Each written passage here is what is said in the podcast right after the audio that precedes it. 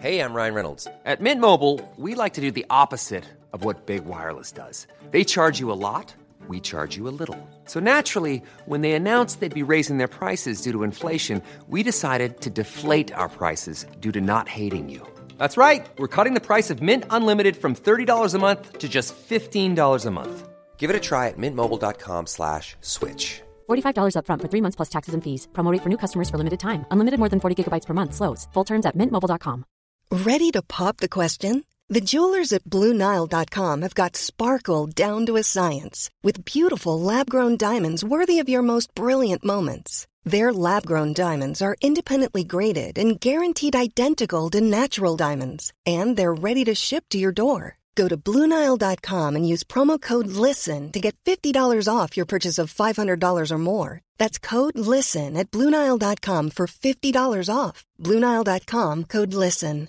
Want to get a chiseled look in the jawline? Sculpt and shape your jawline with added volume from Juvederm Volux XC. Juvederm Volux XC is an injectable gel specifically designed to be robust enough to improve moderate to severe loss of jawline definition. And it is the first and only hyaluronic acid filler approved for the jawline. Add volume to your jawline for a chiseled look with Juvederm Volux XC. For important safety information and to find a licensed specialist, visit juvederm.com. That's J U V E D E R M.com. Not for people with severe allergic reactions, allergies to lidocaine, or the proteins used in Juvederm. Common side effects include injection site redness, swelling, pain, tenderness, firmness, lumps, bumps, bruising, discoloration, or itching. There's a risk of unintentional injection into a blood vessel, which can cause vision abnormalities, blindness, stroke, temporary scabs, or scarring. Talk to a licensed specialist to find out if it's right for you. Visit juvederm.com. That's J U V E D E R M.com.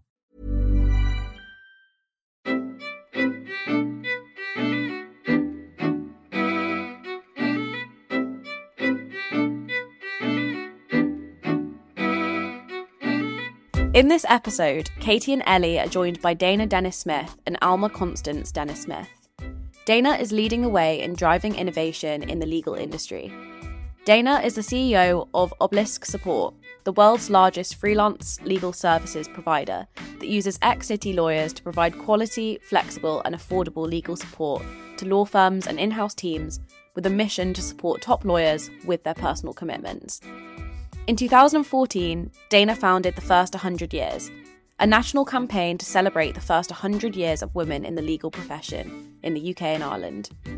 The project continues in the next 100 Years chapter in the same spirit to celebrate, inspire, and advance the work of women in the profession for future generations.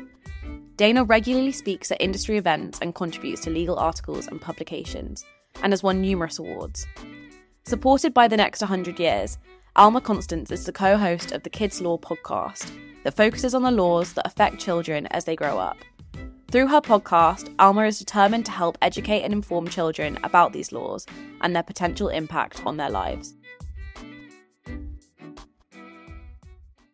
So, for our first question, uh, would you be able to give us an overview of your career to date?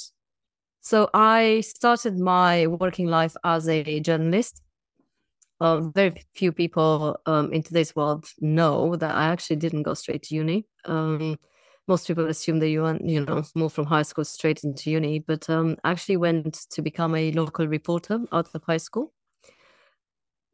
I don't think it was very well received at home because they very much expected me to go straight to uni. So, um, but I kind of just woke up in the morning and said I wanted to be a reporter and um, uh, become a journalist. So they did support me in that. And uh, so I went into journalism and then I became a mature student um, at the LSE. And um, it never occurred to me to be a lawyer, basically. so I ended up um, in law having met my future husband who was studying to be a barrister. And I thought it was the most interesting crowd of people. Very competitive, obviously, you know how it is, and um, but very curious, you know, very well educated, very well read. It was really a good crowd. And um, I one day decided that I will try to become a city solicitor. So that's what I went I went and did. I studied part time. So I was a journalist by day and a law student by night, and uh, ended up training at Linklaters and um, qualifying in employment law, which I really enjoyed because it's all about people and I love people. And then I just wasn't quite sure about um, the environment they had built, built for the people. so I didn't stay very long. And I then ended up being a journalist. Uh, no, you can edit that. I ended up going back. well, I, I was a kind of journalism because being an entrepreneur is very, very freeing, right? So I became a an entrepreneur. I went into business and uh, applied what I learned throughout my life, really. Um, and decided to run a legal company called Obelisk Support. Just as the um, legal services market was opening up and allowing different types of organizations to come in. And uh, that's what I still do today.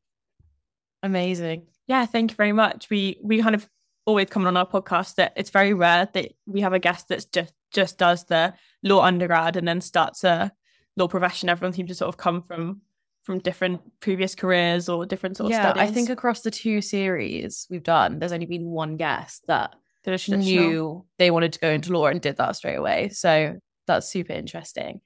And then obviously you're currently CEO of Obelisk Support, still doing that. Um, can you just explain a little bit more about what it is and how you even came about founding your own company? Yeah, so I started my first business um, after leaving um, practice. Basically, was completely different to the legal industry. Although it was serving the legal profession, it was basically in compliance and know your customer and that kind of work, and kind of almost like you know the Department of conflicts checks in the in the um, law firms, and it was all around looking for um, people that were looking to invest in emerging markets, which were quite difficult to understand. The languages are quite complicated. And um, I decided to set up a business to kind of demystify these markets to those who were interested. And because I love writing, I understood the kind of legal risk aspect. So if I bring them together, I'll create this business.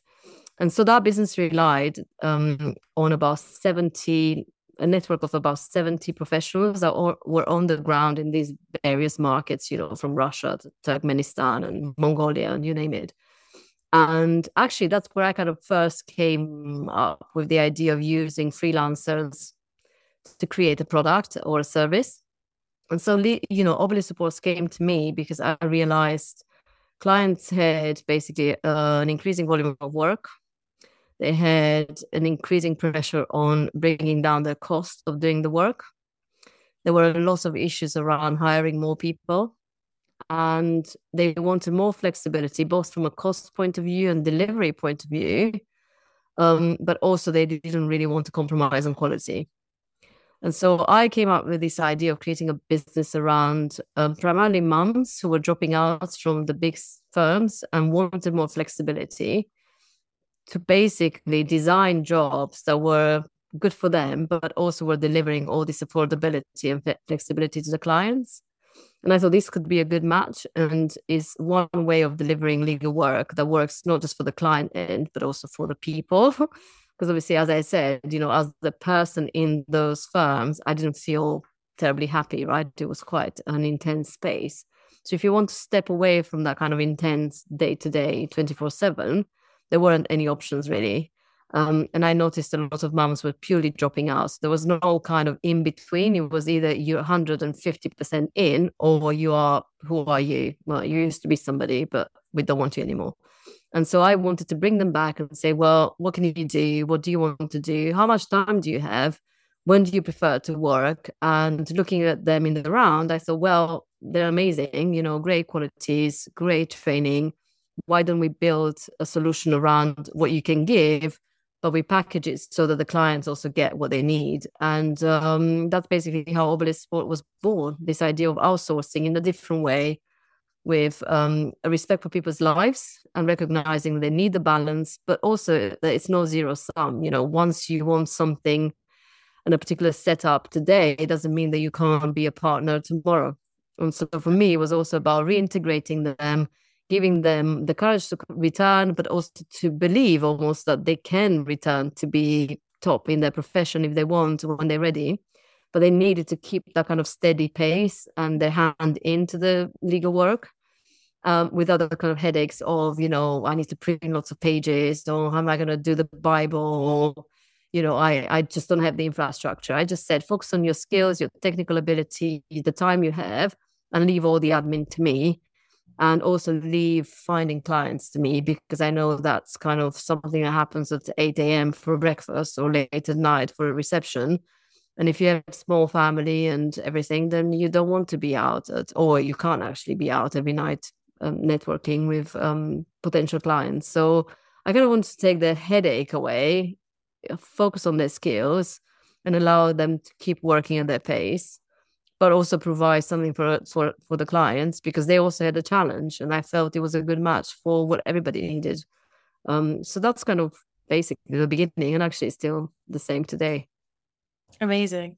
Yeah, thank you very much. It's it's really interesting because we we have heard um, sort of three different episodes a lot about the difficulties of kind of maintaining a law career, particularly kind of with the hours and the demand, but actually kind of hearing um, a solution that's also become kind of through an entrepreneur um, channel is, is really, really interesting in how you actually can solve these problems. They're not just uh, that, you know, they shouldn't be a complete barrier to the legal profession.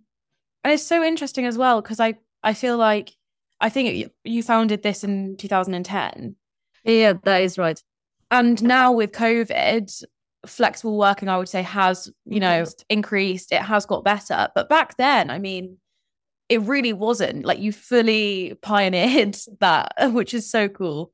Um, yeah, yeah. amazing. Thank you. And um, as you can tell, we've sort of researched um all the sort of different aspects you're involved in. So um, for the next question, we wanted to ask what motivated you to start the first 100 years project and then its sister project the next 100 years i think to be honest just being close to women in law with my business i picked up there was a very negative narrative around being a woman in law mm-hmm. and to be honest i wasn't practicing at that point but um, i think that's what helped me because i could step back and say i didn't really have any direct stake i wasn't fighting to be a partner. I wasn't fighting for anything. I was just trying to build a business actually with a small child next to me as well.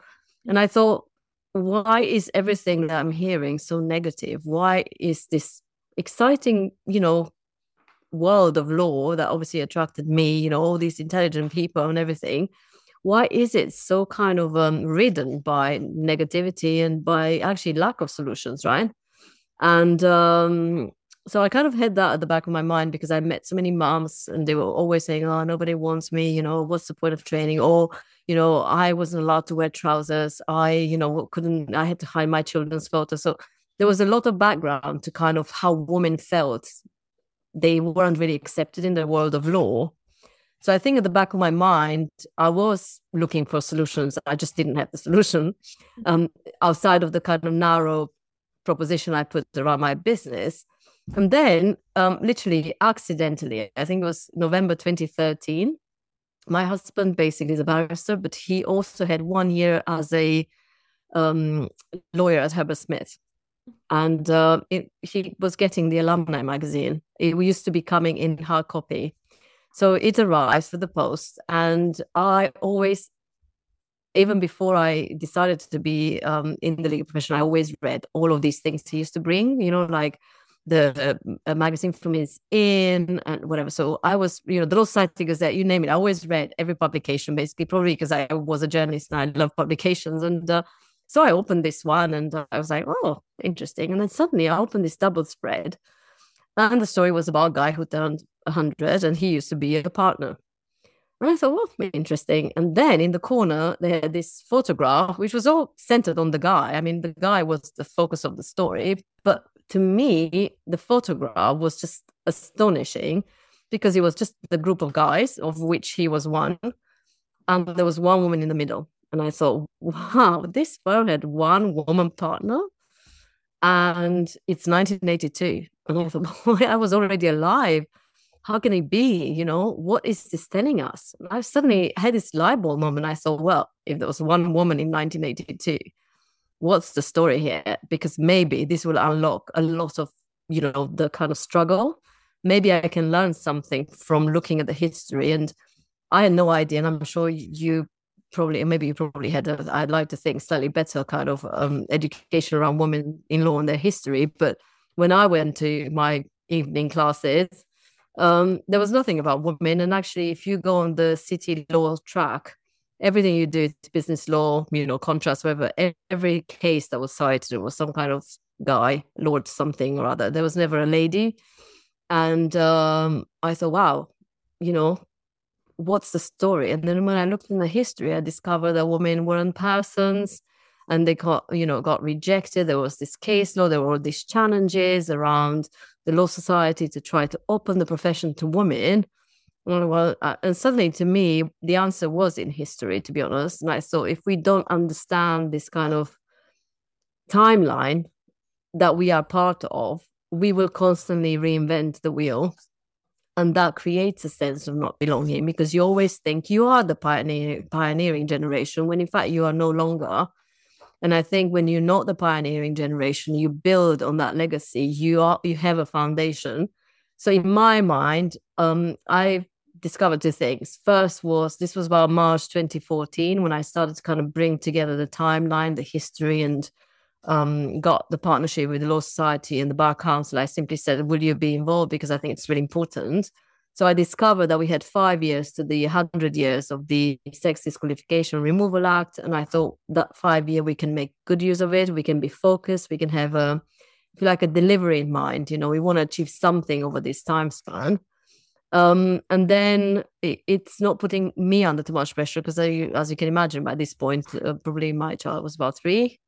And my business was starting to kind of you know take off because i could dedicate more time to it. So i thought well it needs to be balanced here.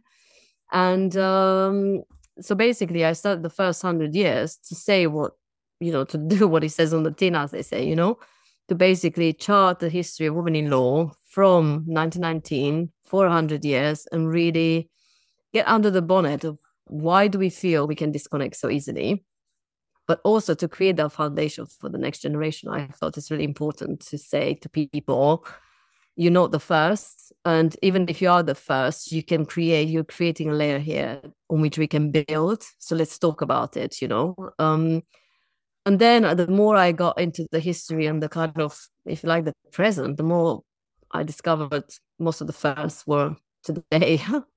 and well, or in the last kind of, you know, 10 years. And that we we're also in danger of leaving no trace for the future generation if we didn't record the films and their lives we would also kind of just skate over it you know? And i don't really like to do um, superficial interventions to things um, and i then decided we really have to go quite big on this you know? It really has to be a really big campaign. The profession needs to be engaged somehow to understand how important it is that we pass on quality information around how much women have achieved in order for the next generation to feel they belong that something changes fundamentally and structurally not just on the surface. And so that was basically the first 100 years just became you know it started with a kind of a history project kind of project and it became very clear it had to be a national campaign that almost took its own life and became an umbrella, like a festival of celebration, really, for women, where firms could come up with their own creativity, um, create their own parties, their own celebrations, but also all un, you know under this kind of umbrella of the first hundred years. What have we learned? Where are we today? How do we build for the future? And it took lots of different um, shapes. I mean, I was very keen, probably because I'm a journalist, to make it very story led. And again, that was quite new because lawyers like lots of words and kind of in heavy text and kind of preferably in like font eight and with lots of footnotes. And um, I thought we mustn't speak this way because it's so uninspiring. And let's put the people first let's tell the story first, but let's make them tell the whole story. And that's where I think journalism really helped because when we went to Lady Hale, we didn't let her get away with not talking about her child or how it was to be a mother or, you know, how she's thought her career through this kind of lens of, yes, I want to achieve professionally, but actually I do have a child. You know, she did divorce at the end and remarried or whatever. So there's a whole life story going on there. And I thought, well, how did you they're not separate you know we need to bring them together and luckily i think um because we had had many more senior women, they started to open up and they understood you don't become a role model without being relatable. You've got to say it the way, you know, in an authentic way. And the minute they started to be open, obviously other people started to be more open and telling their story. And um, it made a huge difference to how the project then evolved and became much more, I guess, relatable because the stories were more real. And they weren't just about I, you know, did this massive case and I'm, you know, the biggest brain in the legal world. Yeah, that's fine. But actually, who are you? What's the human behind the story? And what is the life journey as well, which I think is quite important because there's this assumption, especially if you get, you know, somebody said, you know, do you have to be a baroness to be part of this film, you know, library. And I said, well, most of them did not start baronets, let me tell you. In fact, none of them did. They became because they achieved from very different starts in life. And so being able to say to them, you know what, look at the diversity of routes that people have taken to get to the very top. You see the end, but actually you've got to look from the beginning. And um, then you know it became much more of a diversity also in different ways, not just because they were women or we had, you know, um, you know, different sexual orientation women or whatever. The point is that we had different routes to how they achieved. And I think to me that's inspirational for men and women, not just for women, um, because everybody wants to achieve something in the legal profession and ask themselves, you know, what is the decision I need to take at this particular crossroad? Um, and if somebody talks about, well, you know, they've had these moments. You know, Lady Hale could have said, I will stay in practice rather than I'll go into academia. Or, you know, why did she want to be a law commissioner rather than become going back to practice? You know, so all these decisions are important because that's how she became what she became. And I think that's really important for younger generations coming in to say, it's not straightforward. It does require taking decisions at critical moments in your career. They're not forever. You can recover, but you need to understand that these moments happened to everybody else before. Um, they have none of them succeeded by accident, really. They might have ended up in law by accident, but once they were in there, they were open, they were experimental, they gave it all. There were different routes, but certainly they were not giving up. Yeah, thank you very much. That was a so cool, isn't it? Yeah, a great explanation. Um, and uh, yeah, I mean, I suppose obviously we can only agree. I think particularly um, kind of like the idea that when people think of lawyers or when you're taught about lawyers when you're younger, you just picture this kind of well, quite often like a man in a suit and like his whole personality or the whole thing that makes him is just being a lawyer.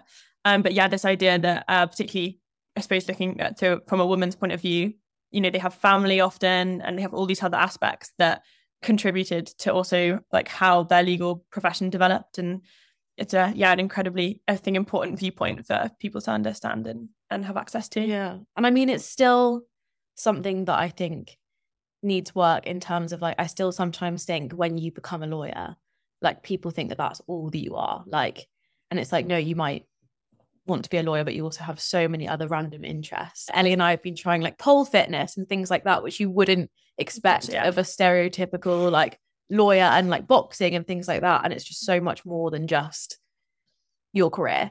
And speaking, sort of looking towards the next 100 years, do you think that the legal industry is currently doing enough to support women? Is it getting better? Have you seen progress over your legal career?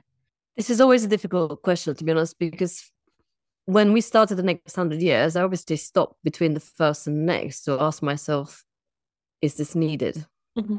Because it's a lot of work. I mean, when I counted the amount of time I've spent, and it's all my voluntary time, you know, I probably spent over 10,000 hours building the first hundred years, creating all the multimedia we created, not by doing it myself, but coordinating, making it happen, fundraising, you know, over half a million. It was a lot of work that I put in my own time. I mean, I never had the weekend really.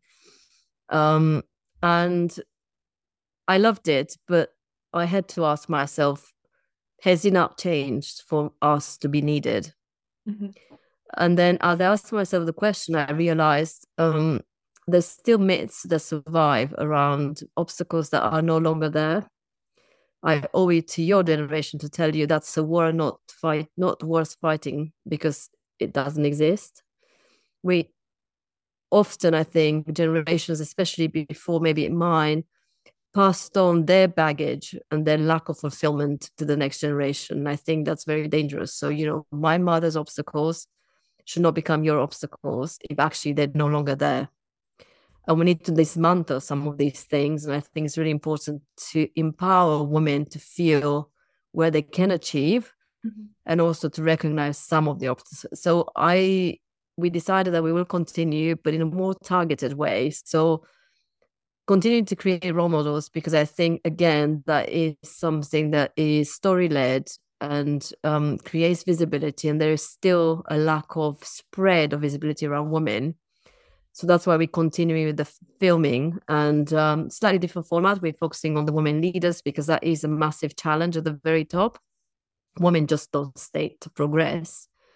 Um, and so giving that kind of platform around women leaders visibility to women leaders of today to talk in the round about their careers and how they arrived to be where they are i thought it was really important um, and needed to continue there is more discussion now there's much more noise around that's great but I feel we're building on that kind of role model legacy. You know, you are building on the historic timeline. It's not the same to say, well, I'm a role model today, yes, but you know, you're also shaped by what's happened before. And I feel placing people in that history is really important to reinforce the foundation. And then there are very significant changes that are really stubborn. You know, the pay gap is real. The pay gap gets worse the higher up you go, which is in itself wrong. you know, the worst pay gap is the CEO level. Women CEOs get like ripped off basically. And that translates the legal tech world again, you know, wherever men migrate because they see the risk is high, but also the reward is high, you don't see women. So there's kind of absence of women in in all the areas of new law, for example, which are actually taking off now. Legal tech remains, you know, a desert for women, really. Um, so I thought it's really important to look and be more targeted around actually these are areas of the future, and we need the women to start entering and really be aware and champion things around. Yeah, we need to look into partnership. Why is it so complicated to explain what it takes? Why are women not succeeding in the same numbers? Because it's one thing to be, to be honest, a salaried partner, which is basically just a higher paid you know associate with a bit of risk attached. But equity partner where you throw your hat in the ring properly and you can make decisions and influence outcomes women still make a very low number. It's below the 20% mark. So what are we telling women to aspire to? You know a, slight improvement or fundamental improvement? And i think i always said from the very beginning i think i've said it in 2015 the future of law is female we do have, I think, the opportunity to reshape the legal profession to work for women. And you mentioned flexible work. Yes, it's not really about flexible work. I don't think the change we've seen because of COVID is about allowing and being more tolerant of remote working. But flexibility in the job doesn't exist really. It's still frowned upon. They're still conflated as concepts, but they're very different things. It's one thing to say, I like to start at 10 and finish at 4 three days a week and then do full days. That requires a flexibility of mind from the employer. Another thing to say, one day I like to work from home. They're very different things. Um, and educating around true flexibility, which is what a carer, whether a man or woman needs in terms of raising a family, to remove some of the guilt that you already have anyway, because you're aware of the juggle, but you don't need that extra layer of artificial stress that's created by being forced to be somewhere at a certain time when it's not even important really because it's just a power trip all of those things are nuanced fights that are still very much on the table and so we decided that it's a lot of work but we have to continue but still in the spirit of positive change I don't want to pick fights with men. I don't want to have arguments, whatever. I like to educate them to help them understand our point of view um, I want them to feel capable to be inspired by other women, not to feel that somehow, you know, only the great guys are rainmakers in law firms and they're worth kind of modeling yourselves on. to really create, if you like, new images and ideas of leadership around the legal profession so that people feel anyone with their own style has a place and they can succeed. And I think we're not there yet. And I like to think they won't take a hundred years.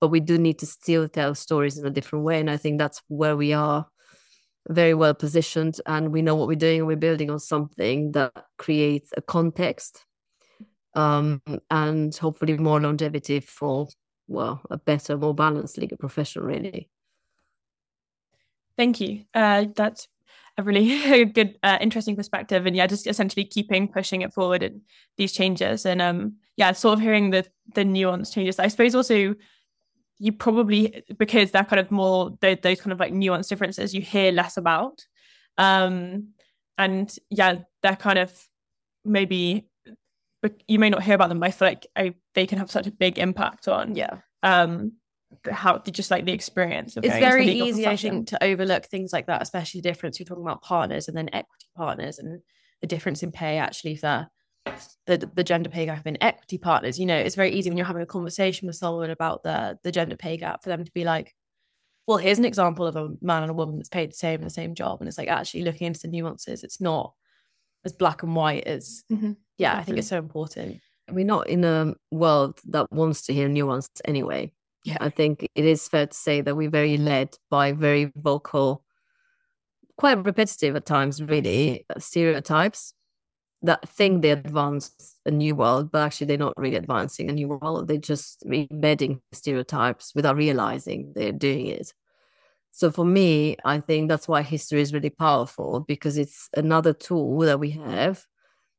Factual, you know, it tells what was, but you don't have to embellish it. I don't have to say so so was the first woman KC because it's a fact. Mm-hmm. How old she was, how many children she had, how long it took her that she finished first in her year, I don't need to make anything up because it's all the reality that she created.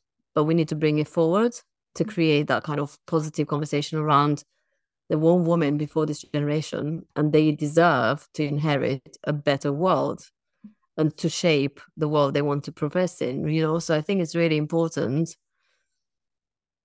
Although it's maybe like less sexy in a way to kind of shout, you know, to different opinions for me it's really important to be balanced and to really effect change at the end of the day that's what i'm interested in i'm not interested in just being visible for my own sake um, i always say my career you know i've done what i wanted to do in a way obviously i'm still running this and that but i don't i'm not desperate to kind of be a partner somewhere or whatever i'm not trying to climb a career ladder and I'm just trying to be objective and really create opportunities to drive change to make it better for the next generation. I think it's, I owe it to you.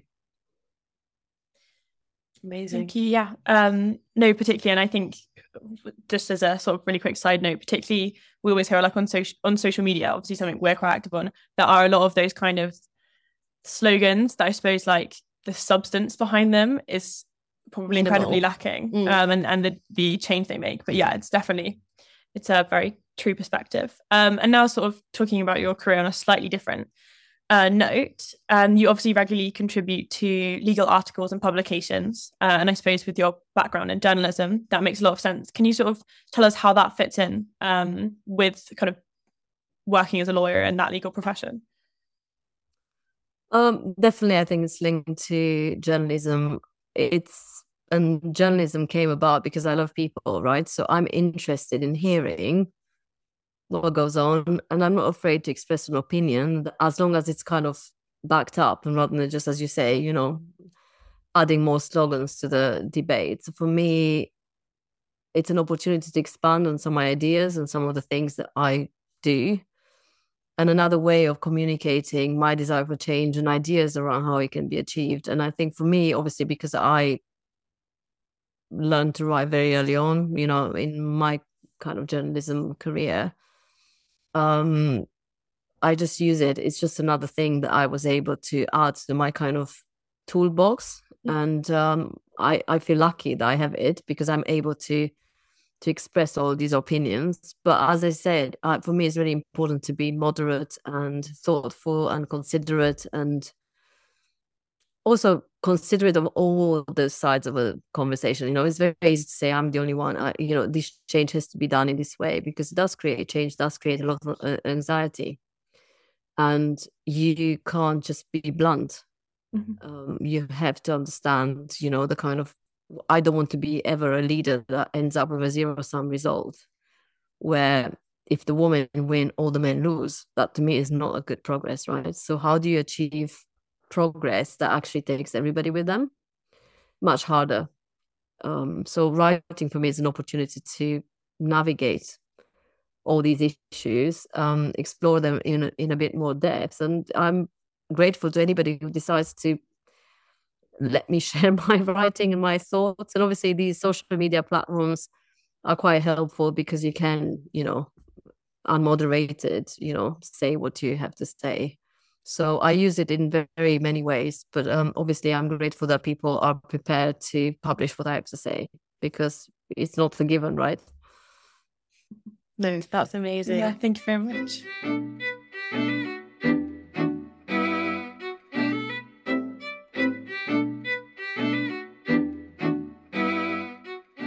first of all, we start, I mean, we started our podcast two years ago and it was kind of an uphill journey to do it. So I think it's uh, so, so impressive that you've got such a kind of strong running one. Um, but could you tell us what Kids Law Podcast is and why you decided to found it? So, Kids Law Podcast is a podcast about how law affects children as they grow up. And I um, founded it because I found out at the age of 10 that 10 is the age of criminal responsibility which means that you can be prosecuted or go to a youth court.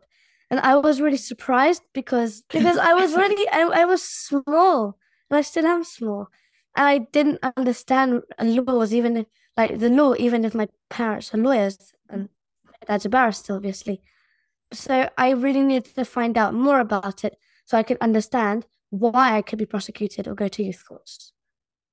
It's such a good point. It's so we I actually I've, I've actually only just started studying law honestly, we spent like um a week on talking about the fact that it's age 10 is when you can like criminal yeah. liability. It's it's really interesting and it does feel very young. it does feel very, very young. No, it's super cool. And we listened to an episode earlier, um, your most recent one. Very, very impressive stuff. And then the other question we had for you is who has been your favorite guest that you've had on your podcast so far and why? Oh, okay. One. No pressure. Um, well, it was quite cool to have my first podcast with Lady Hale, my first episode. It was a really big jump to go from being a normal school child to meeting like Lady Hale, like even if it was on Zoom, and then meeting her in person later on. So that was one of my favorites just because, well, it was my first one and I learned a lot from only one episode at the start. I also, I always talk about the Kirsty Brimelow one about Halloween, just because I think it's really gruesome, but it's really fun in the same time. So I feel like every child should listen to it, even if they're a bit underage, just because it's quite fun to listen to. Amazing. Thank you very much. Yeah, no, it's really I feel like there's um there's so much that can be covered in the kind of looking at through law through a child's perspective. It's, there's kind of so much content you could have. It's really, interesting. and really it's interesting. also so impressive that you do it because law is a really hard thing to understand. And it's really hard to speak about in normal non-legal words. So i think you do such a good job of conveying it in a way that everyone can understand even if they are you know young. So yeah, it's so definitely. cool such a cool resource. Thank you so much for um allowing us to ask you questions. No problem. Thank you for inviting me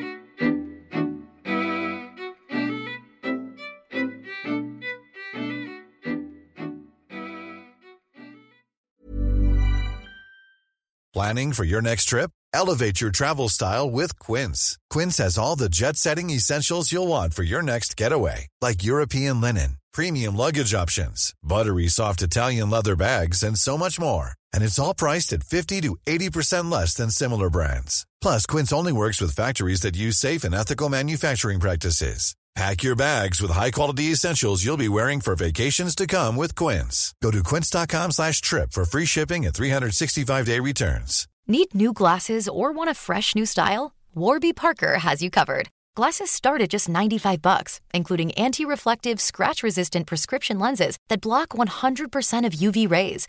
Every frame's designed in-house with a huge selection of styles for every face shape. And with Warby Parker's free home try-on program, you can order five pairs to try at home for free. Shipping is free both ways, too. Go to warbyparker.com slash covered to try five pairs of frames at home for free. warbyparker.com slash covered.